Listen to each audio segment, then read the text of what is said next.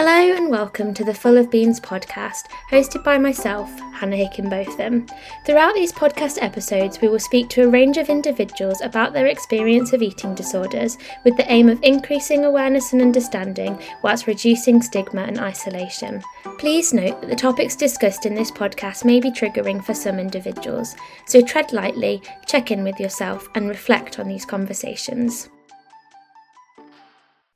Today, I'm joined by Claire Steedman and Rachel Alder-Byrne, the clinical directors of T E D S, the eating disorder specialists, to celebrate their first birthday. Claire is a specialist occupational therapist and systemic psychotherapy practitioner, and Rachel is a specialist art therapist and E M D R therapist. Claire and Rachel provide highly specialised eating disorder treatment based on an integrative therapy approach, considering you as a whole person with past, present and future challenges that may be preventing your recovery that they can support their clients to work through. Hello, Claire and Rachel. Hi. Hello, Anna. How are you both? We're good, thank you. How are you? Good, good. It's, it's so nice to have two faces to talk to. I think I've only done one other podcasts with two people, so it's always really exciting to, to have three people rather than just two. Again, two for the price of one. Exactly. um so I want to start by asking you guys about T E D S. Um so do you want to tell everybody what T E D S is all about, why you started T E D S? hmm. yeah sure um so Me and myself and Claire have worked together for quite some time in the past. We are very good friends, um, and that was kind of the root of how we connected so well. We um, were working together in a, a private setting in eating disorders, and we just established that actually the way that we were using our approach was quite beneficial.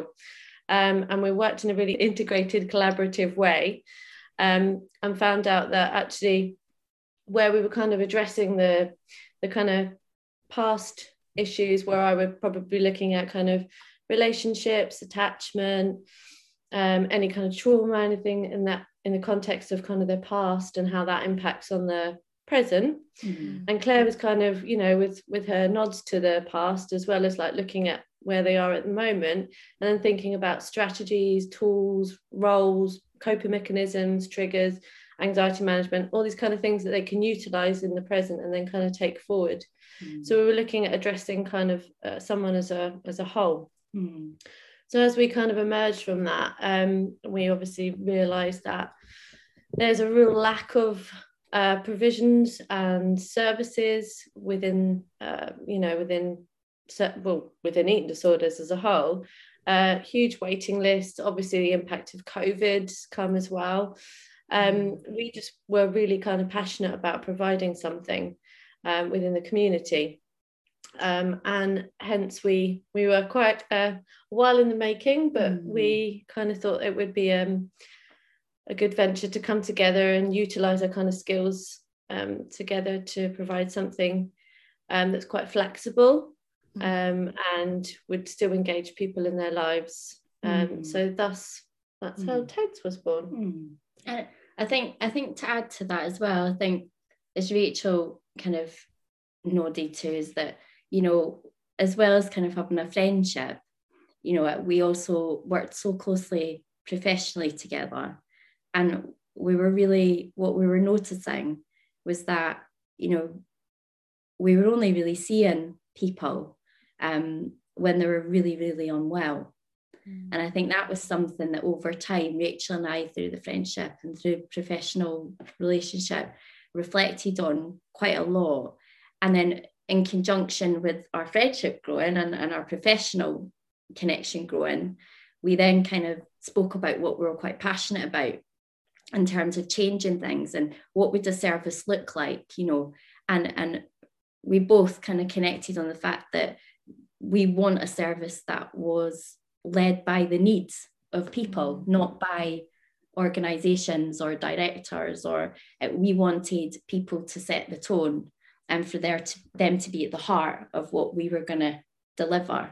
And I think the other really important thing to note is that we felt that in a lot of settings, there is only a one, one approach or one set approach. So you might just be able to access C B T for a specific amount of time, or you might just be able to access family therapy or psychotherapy. Whereas what we were offering in this, you know, and, and the way that we worked was a very integrative model. And I think we felt that everybody's complex, you know, so we should be complex in a way. We should be able to together offer quite a broad range of skills to then hopefully not fit someone into a box, but hopefully, you know, produce lots of things, like lots of, not fit someone in a box, but have a diverse range of skills and knowledge so that we can fit two people,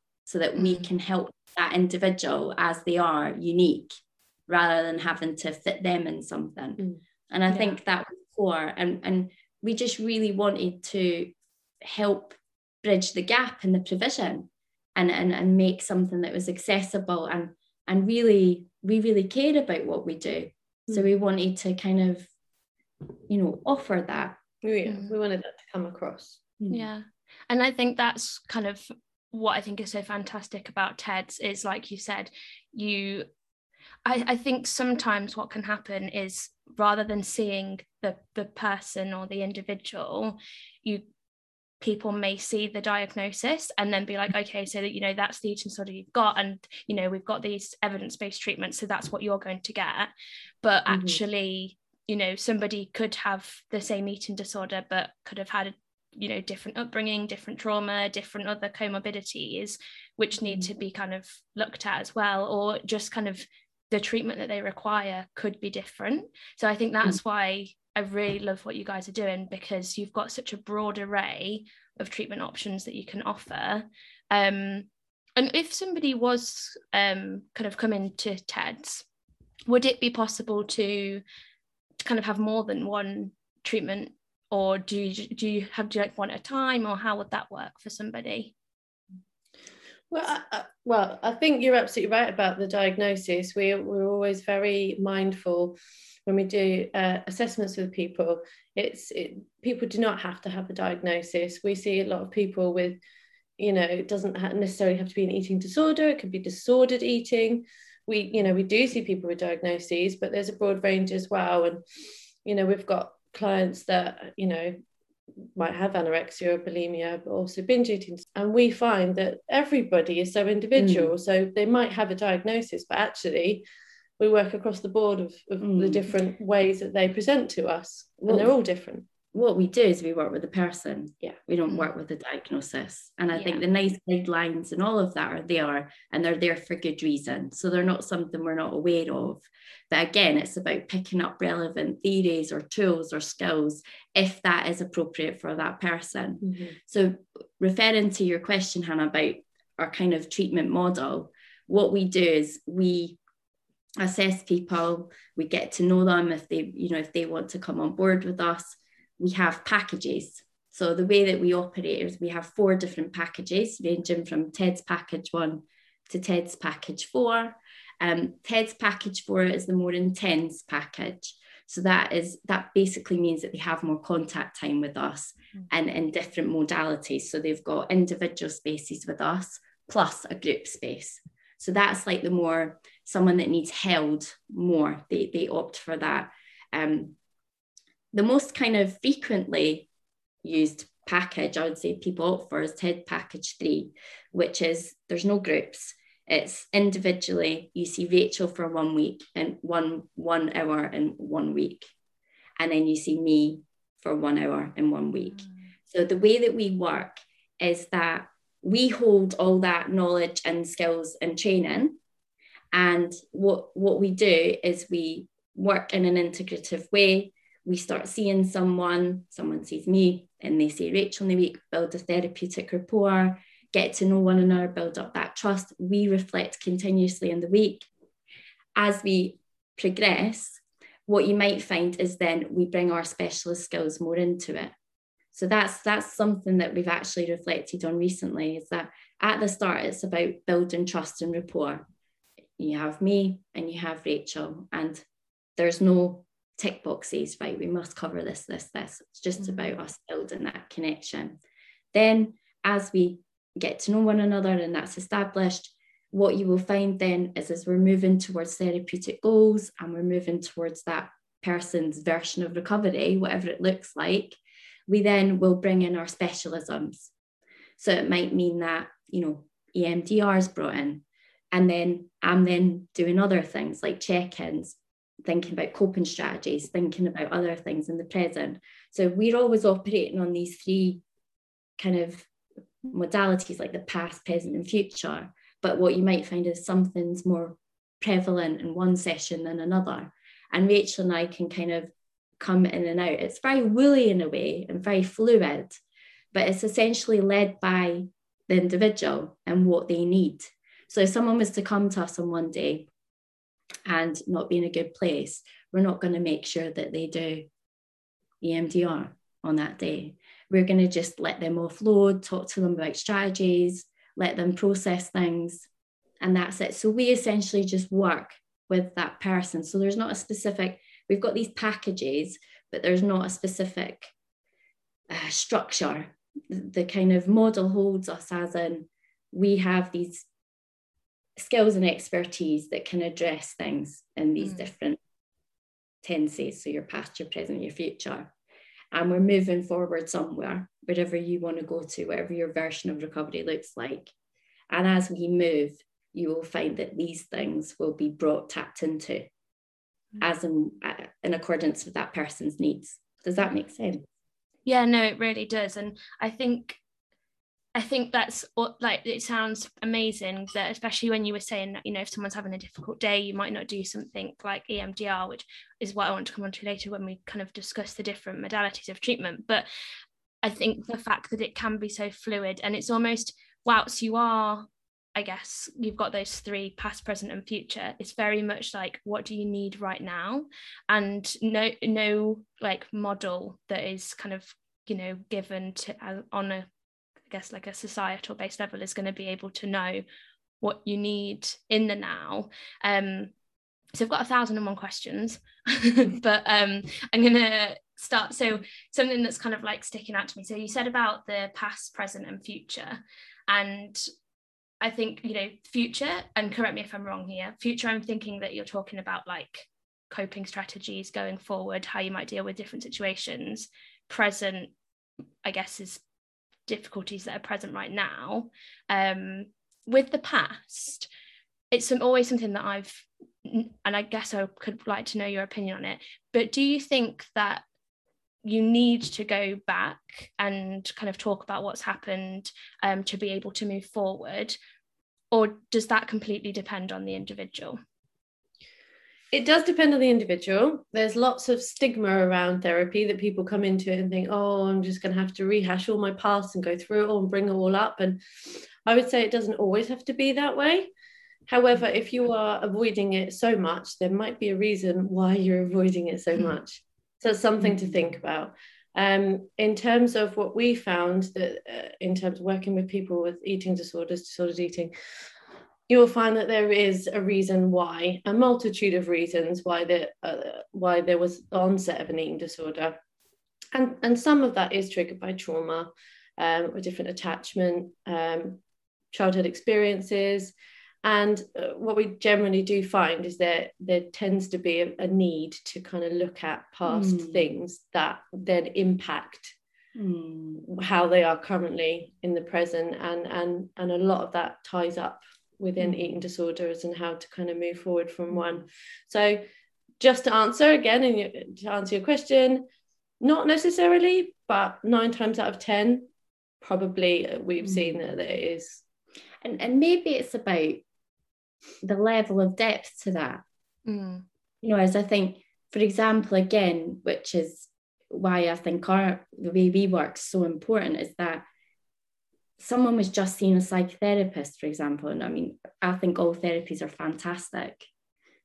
If if it works for you, yeah, they're fantastic. Mm. But one person was just seeing a psychotherapist and they were really past-based and focused. Then it might be with, if that person was to come out of there and be with us, for example, it might mean that there's more of a balance, and sometimes there's, it depends on the depth that you connect with that. So that there actually sometimes with our clients might be a, a succession of sessions where, that was quite a mouthful, wasn't it? Um, where we would just talk about past stuff and how it's impacting on the present. Mm.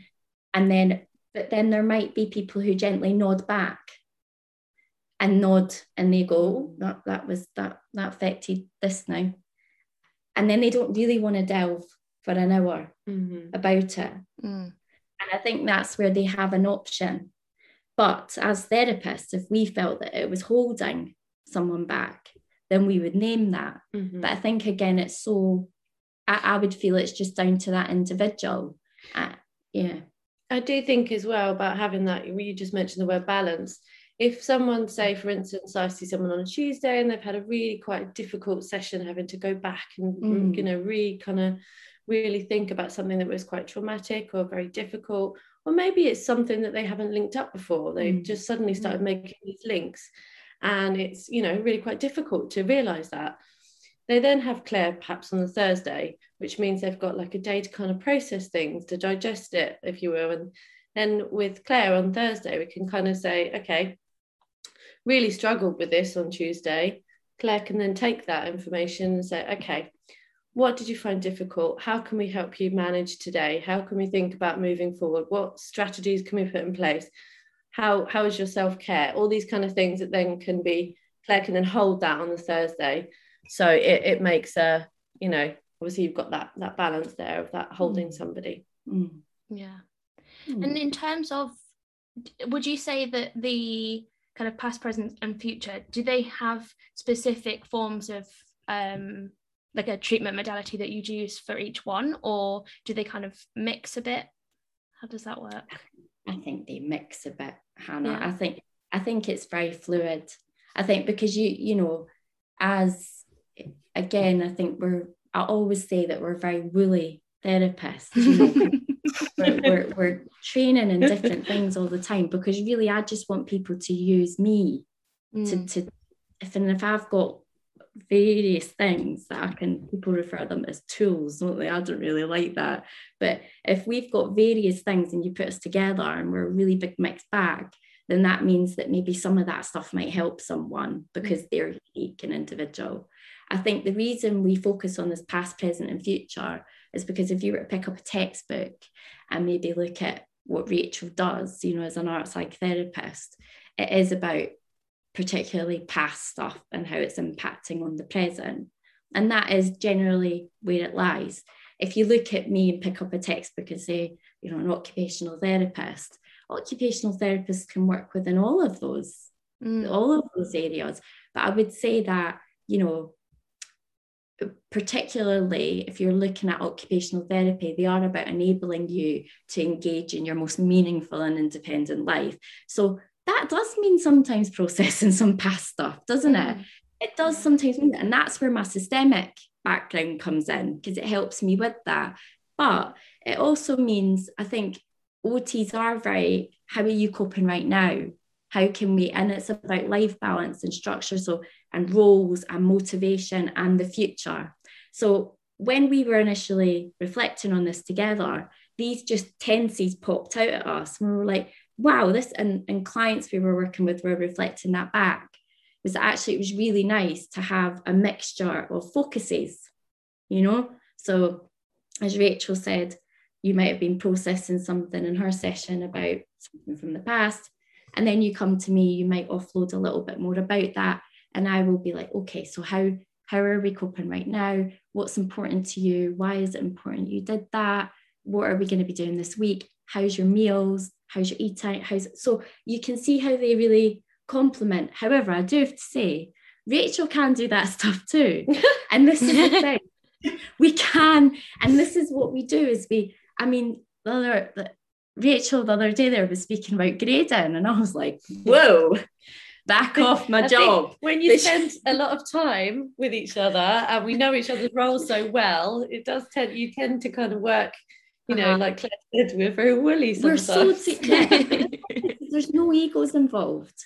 we just want to, you know, and that's the great thing. I mean, working with your kind of best friend and, you know, bestest colleague is that, you know, our hearts are in the right place and we can do that, you know. So it, it's it's about us growing and having that kind of richness of knowledge that perhaps if it can help that one person, then we've done our job right.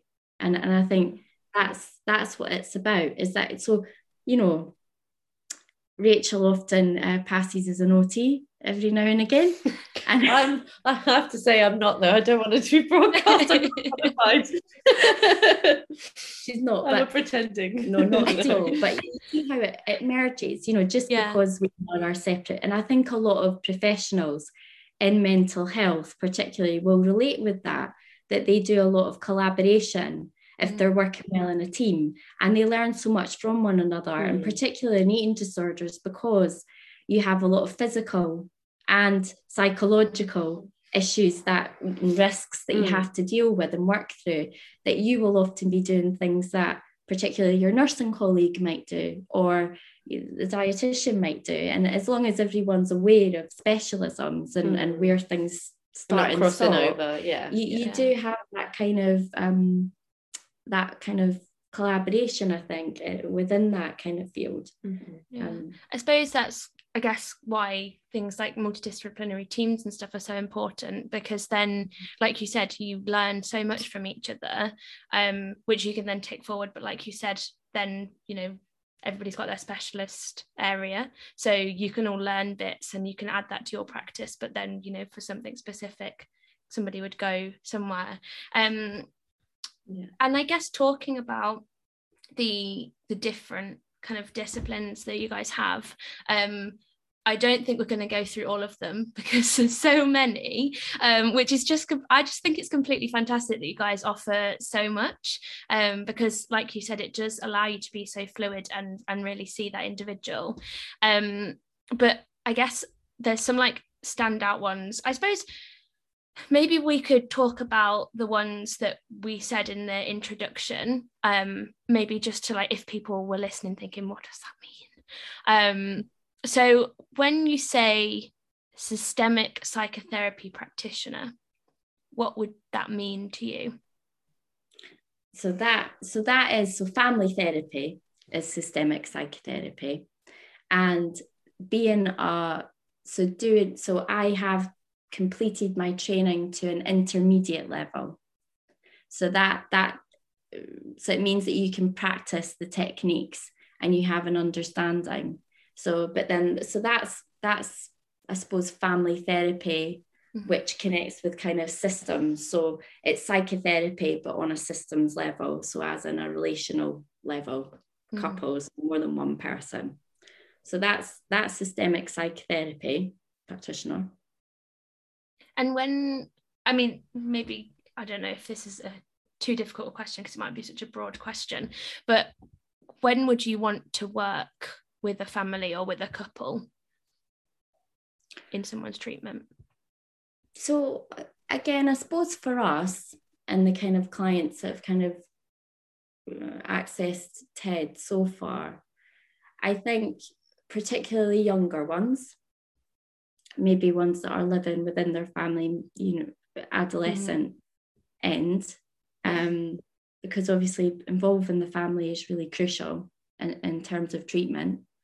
Um, I think when people want their family involved, we've worked with them. So whether it be that someone has a partner and they're keen to, you know, have even just support sessions for them and their partner, um, whether they're parenting, you know, they've got young children, so they want to kind of enhance their their abilities, their skill set, their experience, their knowledge, and working through whatever this recovery looks like mm. for, for the person who's kind of receiving our kind of treatment. Um, so we we again, again, Hannah, this is the thing, like we're so flat, we're so fluid in that way, that we don't have a tick box, like, okay, you yeah. can access us when you do A, B, C, and D.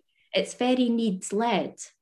So, you know, if it's, I think, essentially, yes, if they're an adolescent, so if they're in year, that kind of fifteen, sixteen, seventeen, th- those kind of age ranges, then we're looking at family-based treatment. But that, just because you are uh, an adult doesn't mean that you don't want to work alongside your family. And we certainly have people who are in families who have codependence and they want to involve their other halves, um, perhaps their own parents as well, to a degree, to help them increase their understanding and, and kind of work on that support network so that they can move forward.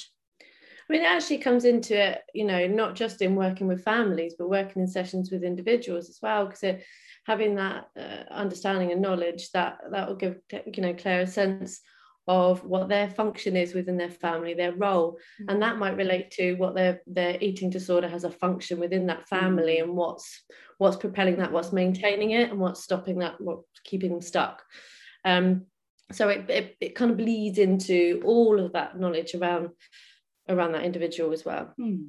Yeah, I think like the reason why I kind of wanted to ask is um I guess more of a personal reason, but I'm always very keen to kind of talk about family therapy and I guess the the reasons why people might have it, um because I know when I was in treatment and they sent me for family therapy, it was very much to my parents, this is your fault and you've got to do something about it.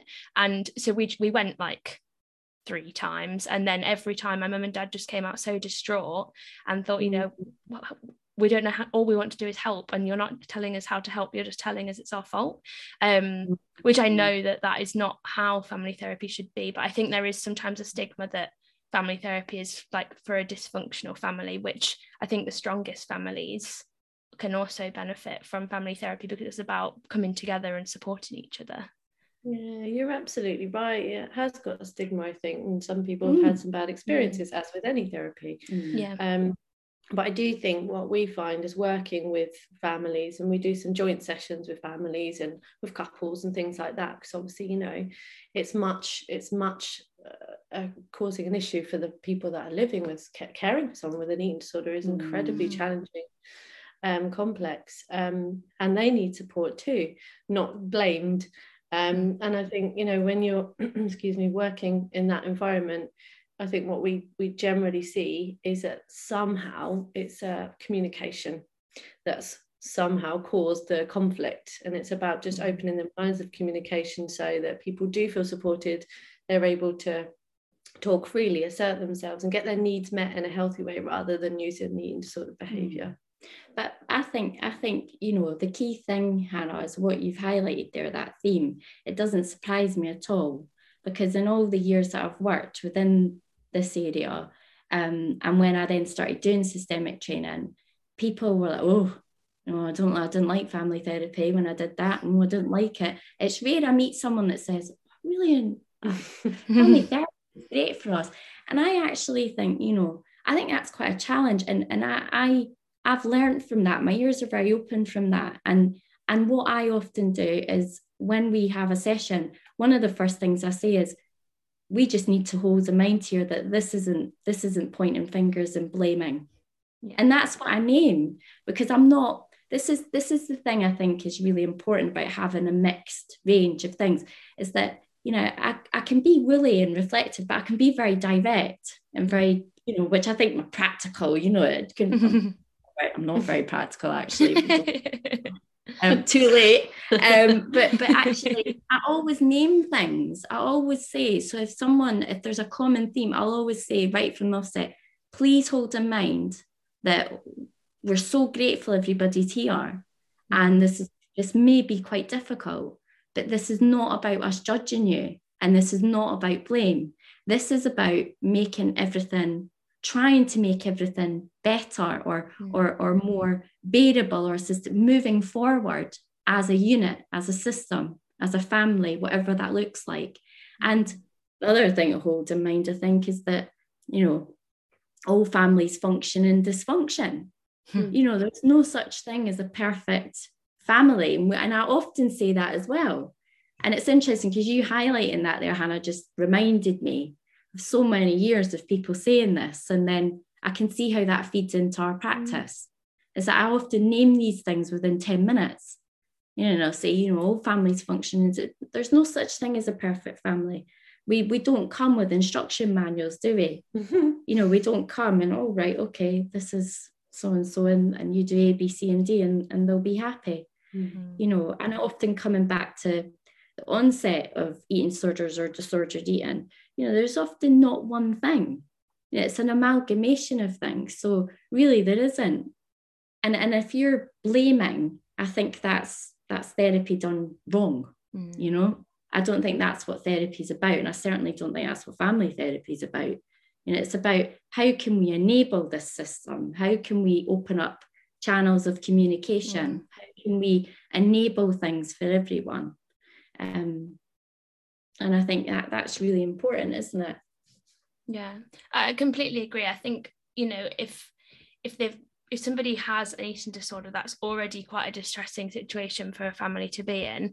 So for then them to, you know, have the bravery to walk into a room and go for therapy, mm. to then be like, well, this is your fault, then, you know, that's not going to help anybody. No, it's just going to shut the family down. Yeah. And then that doesn't help anyone, does it, move forward? Mm. It's a fine balance, you know, and you, I think, I think, as I've got older and I've became a parent, that can sometimes help, you know, because mm-hmm. you kind of have that personal experience. And then we all have parents, you know, whether they're with us or, or no, not any longer, you know, and I think you, you can connect with that. And I think every good therapist should, you know, because we all have problems. None mm-hmm. of us are perfect, whether you're a therapist or not. You haven't got the world solved, you know, you haven't got all down, no. you know, you, you know, everybody is a work in progress. Every family is a work in progress. You know, we're constantly moving and evolving. And as long as your ears are open and you're curious, then I, I think there's always potential for growth. And I think that's, that's really at the core of, of TEDS, is that we're, we're always hopeful for people. You know, we, we hold hope. And, and, and it's right at the heart of our service and at the heart of us. You know, we hold hope for people regardless. I don't, we don't meet people and go, oh, they've had this for fifteen years. Oh, well then, mm. you know, we, we go, okay then, right. What, what could we do? What would you like to do? You know, and, mm. and that's, that's at the core of any good therapy, I think, or any good therapist. Mm. You know?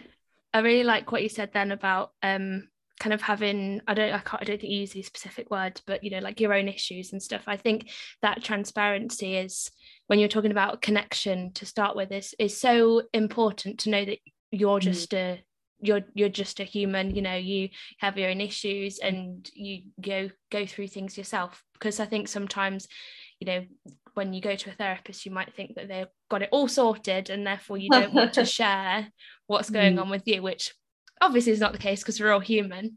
Um, I think that's so, so important to mention, because there's often a reason that therapists become re- therapists. Yeah. And there's a lot of processing that has to go into that as well to get to that mm. point. Um, and I think that's something, again, is one of our kind of ethos, that we really want transparency, we mm. want connectivity. Mm. Obviously, you know, doing therapy, you need that connection, but we we do like people to know, and I think it does come across that we are very good, you know, we're, you know, best friends, and mm-hmm. that's kind of at the core of things. Mm. Um, it's built on that warmth and connection. Mm. So I think it's important that people know that, you know, we, we're people, we have troubles, uh, you know, mm. as because we're human, mm. yeah. effectively. That's it. And and the we're other the other thing to notice, I always hold in mind, is why would I tell someone every everything when they wouldn't tell me a thing about themselves? Mm. You know, how how can you develop trust? Now, there are boundaries, of course there are, we get mm. supervision and, you know, training for that, but if if I don't share anything of myself and present as something that's perfect, then or or have some sort of objectivity of someone, oh, tell me about your problems, mm. then how is someone gonna try? I wouldn't trust that person. Mm. I wouldn't connect, you know. We, whereas it's, we're all human, you know. We're all, we're all, we're all just trying to get through life. We're all, you know. And and actually, I often say to our clients that I want you to be better than me. You know, I mm. want you to lead me, and I want you to be better. You know, I want you to grow. I want you to, you know. And I think if I'm if I'm in that kind of place where I'm thinking, well, I know everything and I've got the world sorted, and I'm, you know, then that's that would really trouble me. I mm. think I think that's not, you know, and I think it, it's important that for trust to develop, you've got to trust your clients also to a degree. You know, it's not that you talk to them about all your, you know, everything, but, you know, because it's not your session. um, but, but it's about being humble, isn't it? And it's about mm. being yourself, mm. because we all have this therapeutic use of self and we're all bringing our stuff to that. So we've got to be aware of that. And that makes us who we are as mm. therapists, I think. And that's why we're all different, I think. Yeah. I think you can always tell as well, you know, if, and this is in any scenario, but uh, if somebody's not being kind of themselves, you can always tell that there's a there's like an air. Um, yeah. So, you know, in, in therapy, if your therapist wasn't being themselves, I, th- I think that would then, for the client, they might then think, well, why should I open up and tell you everything mm-hmm. when you're you've clearly got um, a mask on? Mm. Um, and The I want to ask about the art therapy, but I'm really, really excited to talk about E M D R um, because I've had E M D R. And, and as you were talking about, like, you know, therapists being honest and kind of being themselves, it it kind of just made me really, like, reflect on the journey that I've had with E M D R, because my therapist has been incredible and so silly at times, which has been lovely because I think, you know, you just let your hair down. Um, but I don't think it's massively heard about, so would you mind kind of explaining what E M D R is? Yeah, of course. Um, so E M D R stands for eye movement desensitization and reprocessing, hence E M D R, much easier to say. Um, so it's it's um it's a psychotherapy tool technique, um, and it It, it used to look at trauma, but now it's actually adapted to several different things that you can use it with: phobias, any mental health conditions, um, several different things. I find actually what it works really effectively with people who have had trauma, however, and we do find that a lot of our clients have had trauma. Trauma can be described in so many different ways, but um, you know, there's obviously degrees of different trauma, but it's something that someone has found that they haven't been able to process and gets re-traumatized, or perhaps gets certain stigmas that uh, certain sorry um certain things that stimulate them all of a sudden, and they're right back into that trauma, mm. and it keeps them very stuck, and it's a really scary place to be. So with E M D R, what it does is, I won't go into all the ins and outs of it, there's lots of kind of, you know, theory behind it and things, but basically what it does is it helps to process a memory. So it helps to put basically a trauma or a certain memory that keeps getting stuck and looping, puts it in all the, the proper little channels in the head, in the, like a filing system almost. So it enables that memory to feel desensitized, so it's not causing so much um, emotion to be involved, and, and the kind of um, arousal that comes up with that. Um, and then it, it puts it in the correct place within the memory channel, so it becomes less powerful, should we say. Mm. Does that kind of explain it in a nutshell, really, really simply? It does, but I kind of I kind of feel like I want a bit more, if if that's okay. Like, I, I as you I was like, when you said I won't go into it, I was like, I kind of want you to, maybe not for like an hour, but, you know, if people are listening, I, if I was listening to this, I'd be like, I feel like I want a bit more. Okay, so kind of what would happen in E M D R, there's certain stages in E M D R, so we've got eight phases. So what would happen is, you um obviously not all our clients are going to be suitable for E M D R, there's certain things you need to to be mindful of, uh, obviously if they want it, that's, you know, they have to want it. That's the first stage. Um, and certain things, certain criteria that, you know, I look for in an assessment, um, and then uh the different phases you would go through is the history taking, um, to get an idea of what's going on, and where you've, you know, sort of making an assessment of where the kind of targets and things that need to be processed would be. And then you've kind of got planning stage, where you would then plan where you would go with it, where you'd go with the therapy, you put in interventions, things in place, like, say, for instance, Safe Place. So Safe Place is something, it's a tool that can be used. So if someone's had quite a difficult session and perhaps they haven't fully processed, so it has to go over to another session, or if it's just for it's just good practice to get into. So a safe place would be a technique that someone could then go to and and then easily access that over um, practicing that. Um, and then you would go on to like the, the processing stages and and so on and so forth. So you process the memory, and then you would go on to things like the body scan, things like that. But basically the, the main thing that people kind of focus on is the processing of it, but it's a lot more it's a lot more of a uh, journey than that, should we say. Mm. Um, and it's, you know, some people find that they process something very, very quickly, whereas other people might take a lot longer, depending on the level of trauma, the level of stability. That all needs to be looked at as well. So if someone perhaps um, quite commonly dissociate, it, obviously you can sort of do it, but you have to be mindful, be using certain techniques to reground people. Mm-hmm. Um, Did that give you a little bit more information, or yeah, are you still? No, I, I just, it's one of those things I could talk about for so long, which is why I think I wanted to, um, because I think f- when I first kind of like went for my assessment, um, I'd gone to my therapist for C B T, um, and she was like, you know, we can do C B T, that's completely fine, but I think that you'd be better suited to E M D R. And at the time I was like, kind of, you know, I had my suspicions about it when she was explaining it. Um, and then I think she clocked on that I was a bit of a science nerd. And she was like, okay, here you go, here's some papers, go home and read them. And then I was like, okay, no, I really want to try this. And I think, you know, from my experience, sometimes, like, depending on kind of what we were reprocessing, sometimes I was like, oh, I'm not sure whether this is working when I was in the session. And then kind of over the next few days, you then, because it's like seventy-two hours, isn't it, that you're then sort of like reprocessing it. Keeps processing during the week. That's where you take notes, yeah, and then you come to the next session and that's it, yeah. Yeah, but then there'd be times, you know, in the session where I just couldn't stop myself from like crying or something. Um, so it's such a, such a powerful technique. And I don't know what you think, but do you have any kind of thoughts on why it's maybe not super accessible or super known about yet?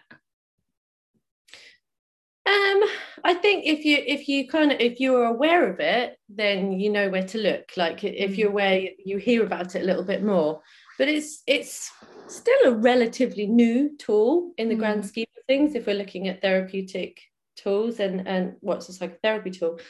Um, So it's still relatively new. Um, I guess it is increasing. There's a lot of research out there. If you're interested in looking at the research, there's a lot more being um, used. Uh, I also think it's, it's quite difficult because um, something like, say, for instance, C B T, you look at something on the N H S, it's measurable. It's, you know, it's really easy to kind of like put into a number of sessions. Um, something that's a little bit more woolly's the, mm. the word that Claire uses. It's quite it's quite hard to, it becomes less accessible in terms of, mm. um, you know, on the N H S or, and you, you're paying privately, which means you're probably paying for a, a little bit more. Mm.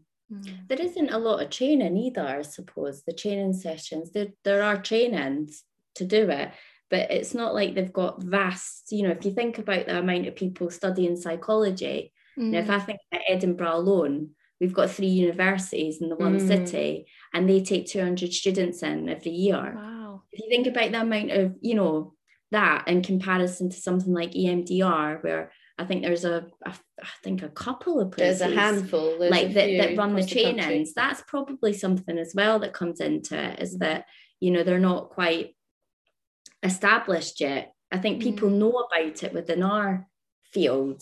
Mm-hmm. But it's kind of up and oh, still quite new, isn't it? It is quite new, yeah. yeah. But very effective, as you say. I mean, I'm yeah. looking at your reaction there, and clearly it's had like a significant mm. effect, which is which is amazing. Yeah, I mean, I.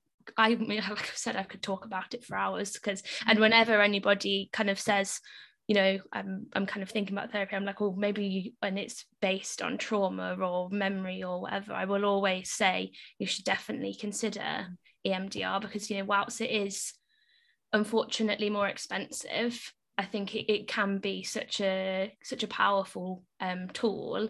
And I think what you were saying about um, kind of, you know, maybe it's not, there's not as many places doing the training and stuff like that. Um, I think you're so right. And hopefully with time, you know, more research will come out about how effective it is. Um, mm-hmm. And my kind of hope for the future would be that it would, it would be something that was offered in the N H S. But I guess, you know, with that, you've then got to consider the training and the funding and stuff like that. So, you know, unfortunately, it's probably not going to be something that happens overnight.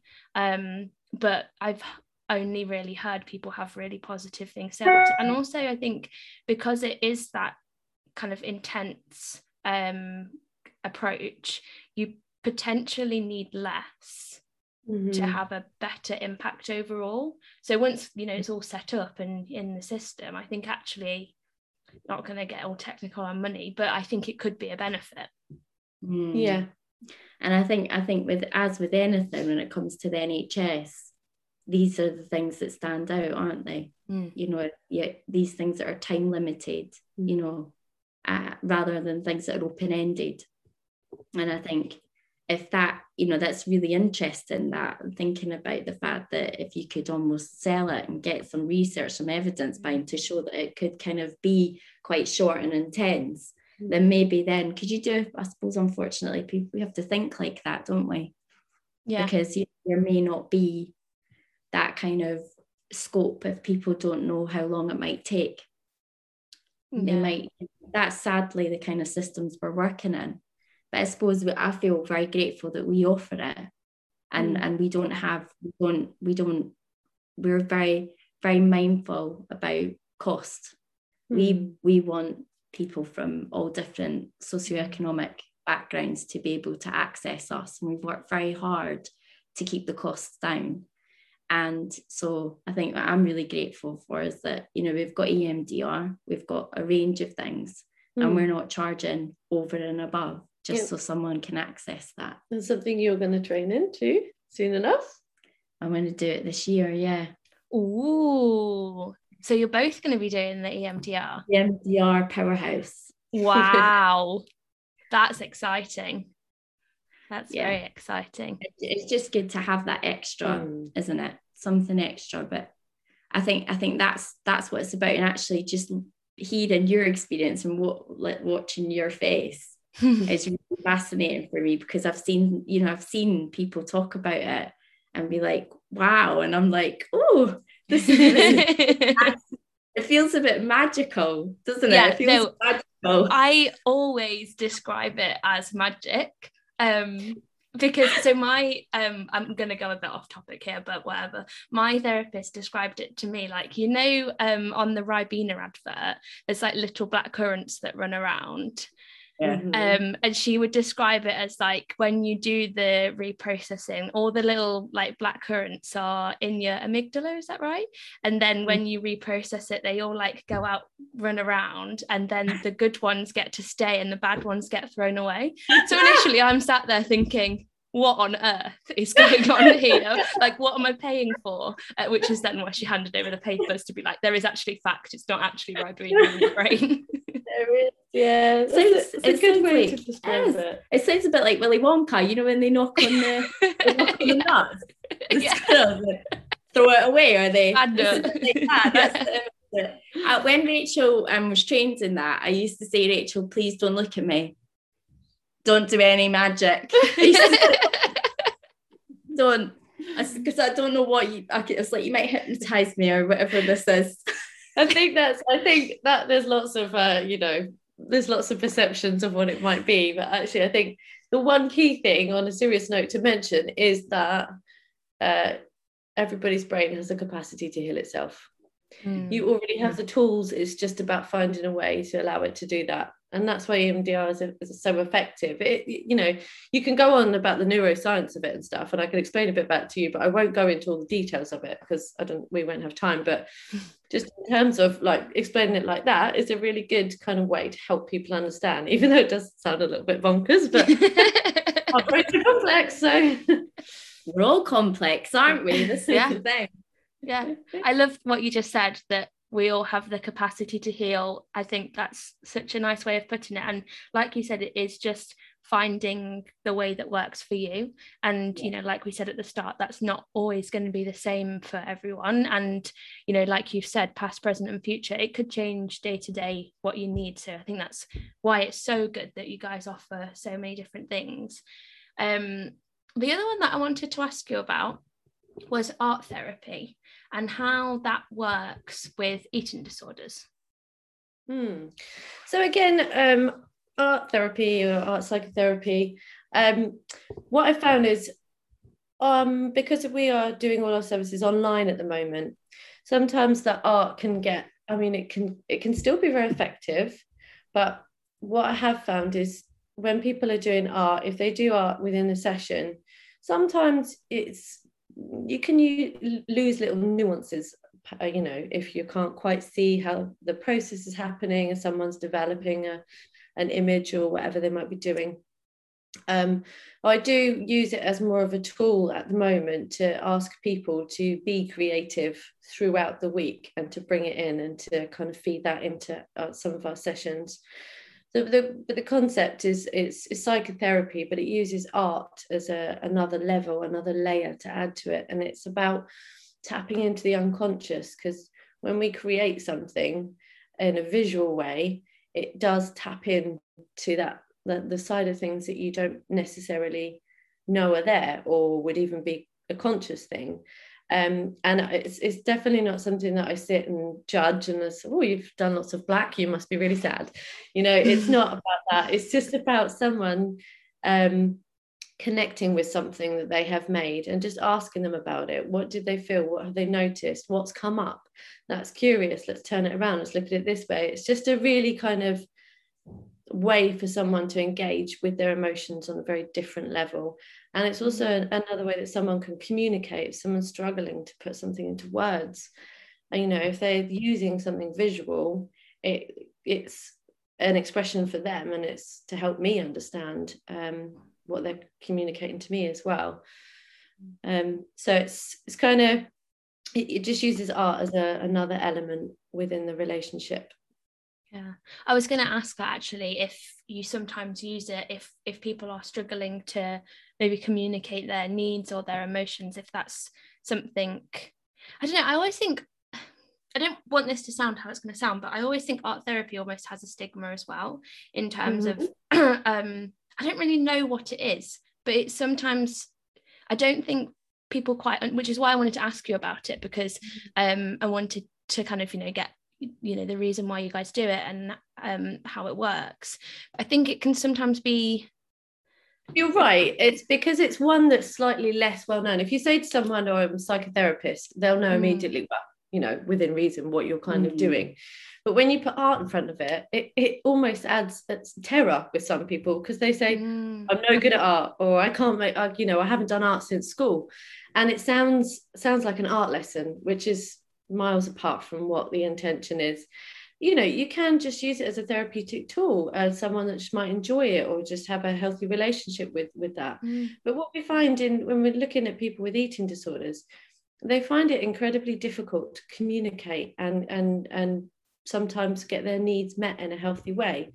So when you're looking at someone struggling to express themselves with words, perhaps, then we need to look at an alternative way of them doing that and offering them another tool. Um, so, you know, it, it. Some people really engage with it, others are less anxious about the process. Mm. But it's just about reassuring someone that it's not an art class, it's not about skill or talent, it is, it's just about seeing what happens and working with that and just being quite playful and just noticing what comes up. Um, and I think Yeah, and obviously you've got the kind of psych psychotherapy dynamic to it, where you start to link it in with with things, and that's why it kind of works quite nicely if you want to bring the E M D R in as well at some point, you know. So you do that. Obviously I wouldn't do some processing with someone one day and art therapy the next session or something, you know, there's certain systems to it, but you can incorporate you can incorporate the practices.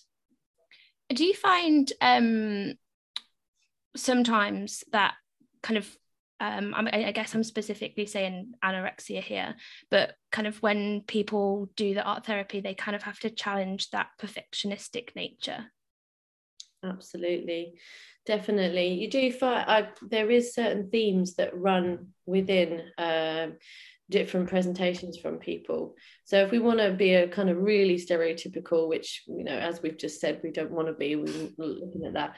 But you're right, if say perhaps someone's presented with anorexia, they might find that they are perfectionists, needing to feel that they're getting everything right, um, being very neat and controlled and contained, um, and perhaps I'd see themes like someone only using um, a pencil.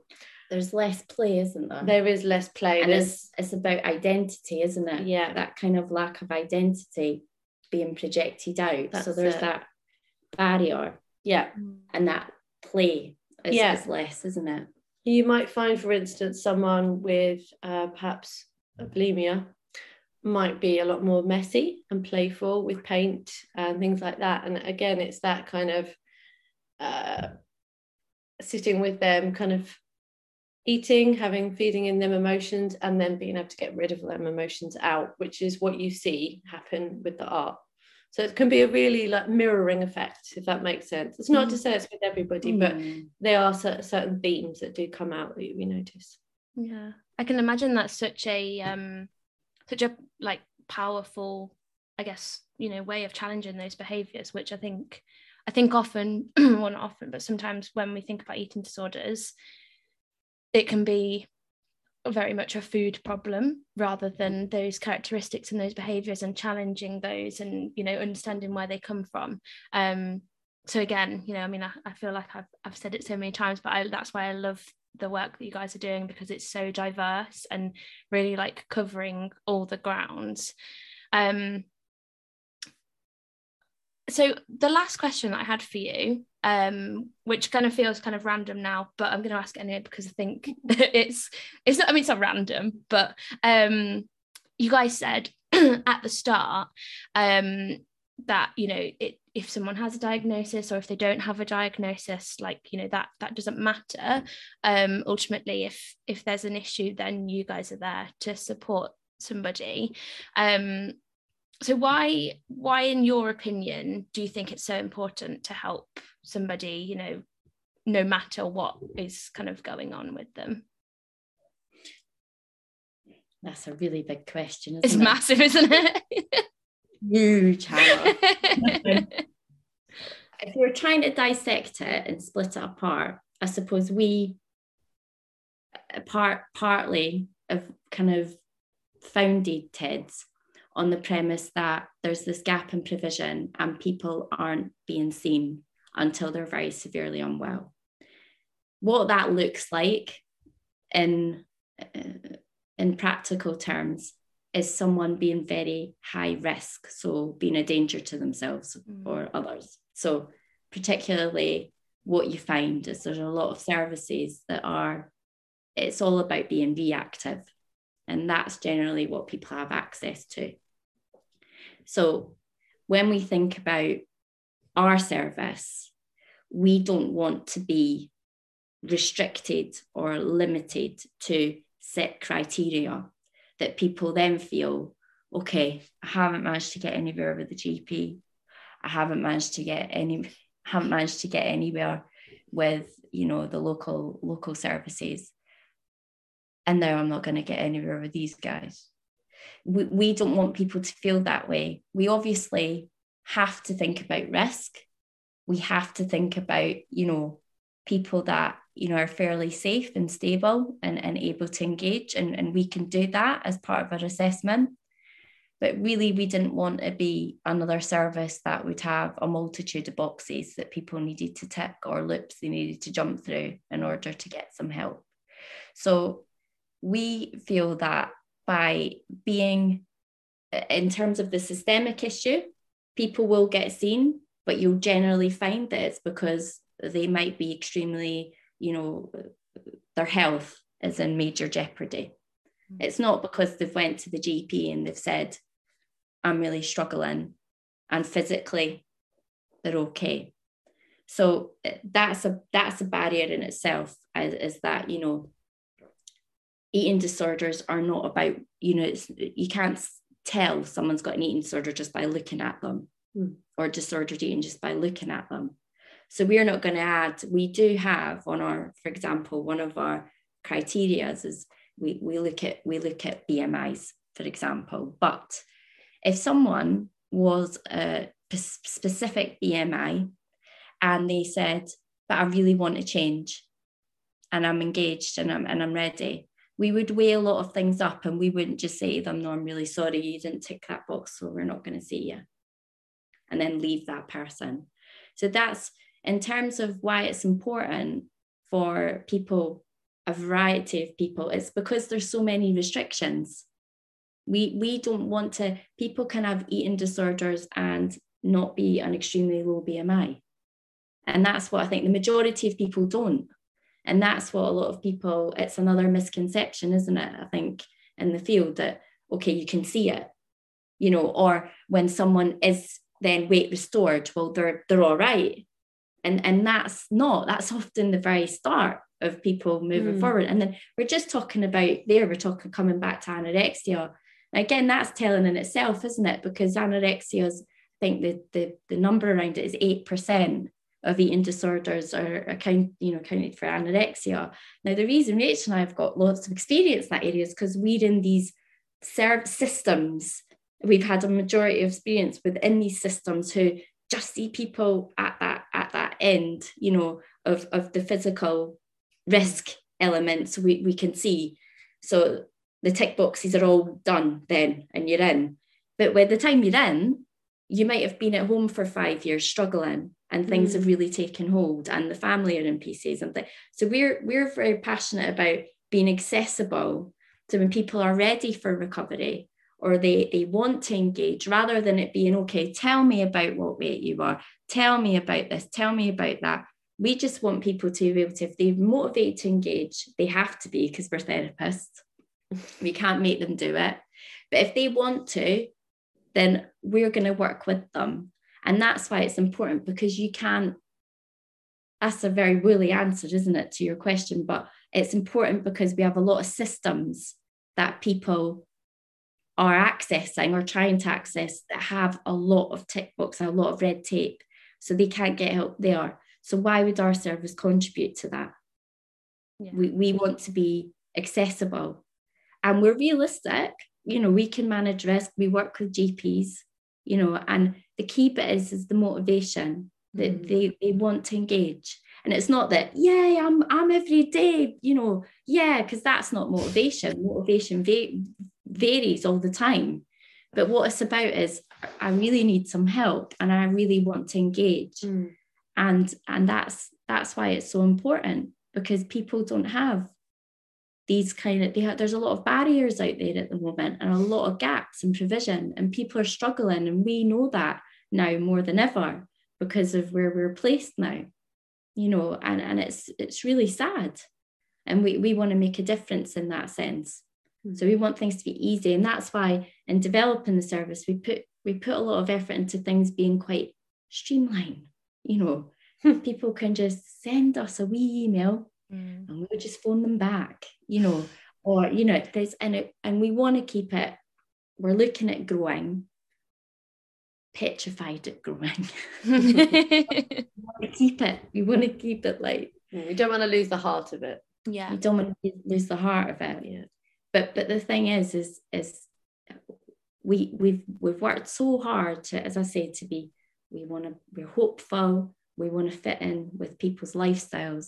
We want them to be in life and say, I've got a problem mm. and be able to get some help and stay in life rather than their life having to diminish and everything having to diminish before they'll even get seen.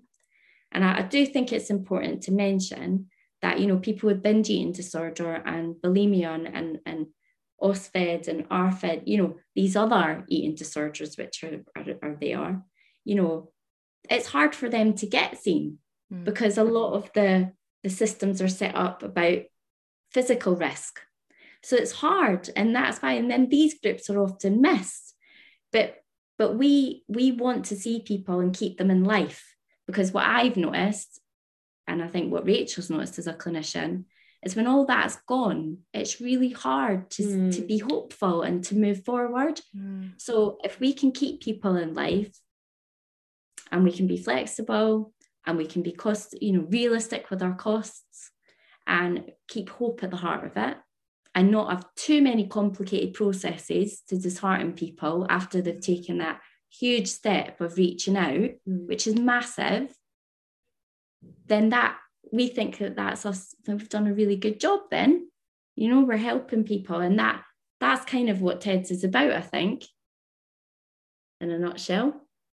So that's a big woolly answer, Hannah, to your Sorry, yes. your big woolly question. It was a massive question, but I think um, it's, it's so, so important. Like you said, you know, access to care is really restricted. And, you know, I think unfortunately at the moment, you do have to be in quite a compromised state in order to access treatment. And then I personally don't think that the treatment you do receive is enough, because I I think, you know, it it's massively about food and it's about weight. And once those boxes are ticked in terms of, you know, you're, you're kind of getting there now, uh, off you go. So the fact that you guys are able to offer a service that means, you know, if somebody's having an issue with, you know, food or their body or whatever, they can come to you. They can talk about things. It can be dynamic.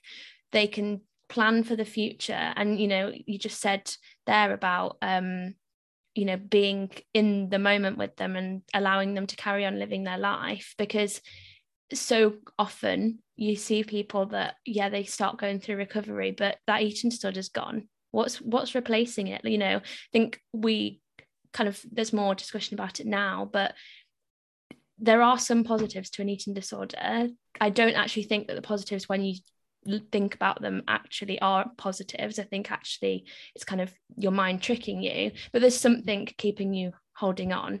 Um, so to then let go of that and not have mm-hmm. that, that's a massive hole that needs filling, which I think that currently is what maybe we don't necessarily get the support for in treatment. And then you're kind of like, well, what am I now? You know what? Yeah, I think you're right. You're absolutely right, because it's like it's like kicking someone's crutch away. It's got a broken leg. Mm.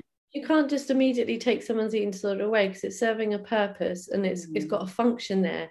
And there's that's why there's a lot of ambivalence about recovery, about someone taking on that, you know, losing this eating disorder that has come become something to them, you know. So it's an identity, isn't it? You know, and this is where an occupational therapy focus is important, mm.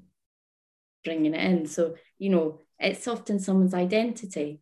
And often when I was working in private, you know, N H S services, it really was. It was their main role. It structured their day. It gave them routine. It yeah. gave them purpose. It gave them, you know, and all of this is maladaptive and unhealthy, but it still stands mm-hmm. and it was still serving that function and, and very much part of that person's identity and, and then part of the system that we're living in. And then maybe they were a problem within that system. And there's so, so much stuff to unpick. But, but the thing is, is if you can, what's really heartening is that we have a diverse range of people that we have contact with, but you know, because we're morely in the community, you know, we can see that people still have identity. Mm. They still have parts of themselves that haven't been eroded yet. Mm. And that's a system issue as well. And we could go on talking about this for a long time. You know, that's a system issue. That's, and I often say that to people, you're, you're connecting there, Hannah, with, with, you know, when people are in dire kind of physical places, well, people are now being discharged at B M Is of thirteen. Mm. You know, now what message does that send to someone? You know, at that that message. So I often spent a long time undoing that message and saying, well, this is not normal. This is not healthy. This is a system issue. This isn't this isn't right. Because back when I started practicing, what, eleven years ago or whatever, you know, people would be discharged at B M Is of twenty or twenty-one, or even kept on certain programs for two years after being a twenty, B M I twenty-one. Now, again, I'm not completely, B M I system is a separate issue completely, but that's the way they work. And generally, it gives you a kind of good rough range of where someone's at in terms of their body functioning. So, but if you think about the change in system there, so what messages is that sending to people? Mm-hmm. That they're not ill enough, or that when they get, you know, discharged at B M I thirteen, that, you know, there wasn't really a problem, mm-hmm. or that they're all right now, or yeah. something like this. So you have to spend a long time so undoing that, and then saying, no, no, no, think bigger, please. Let's think mm-hmm. bigger. Yeah. And then when you're part of that system and you're saying, think bigger, it's really hard, but you, just, you do it anyway, just to, for the benefit of that person. But w- where we are now, you know, we have people that are still in life. And that's so important. Mm. And we have that experience as well to, to hold with us, to think, you know, it's, it's, it's, let's try and work with this. You know, we've still got identity, we've still got college, we've still got uni, we've still got work, we've still got you being a friend, we've still got you, you know, being a partner, we've still, we've still got you somewhere. Yes, it's difficult, but you're still functioning. And then that can help people in their recovery, rather than it all having to be eroded. And then and then to start to start again mm. for, for for what? It's, it's it's a difficult thing. And again, that's a system issue. Yeah. Wow. Thank you so much. I have loved this conversation and learning all about you.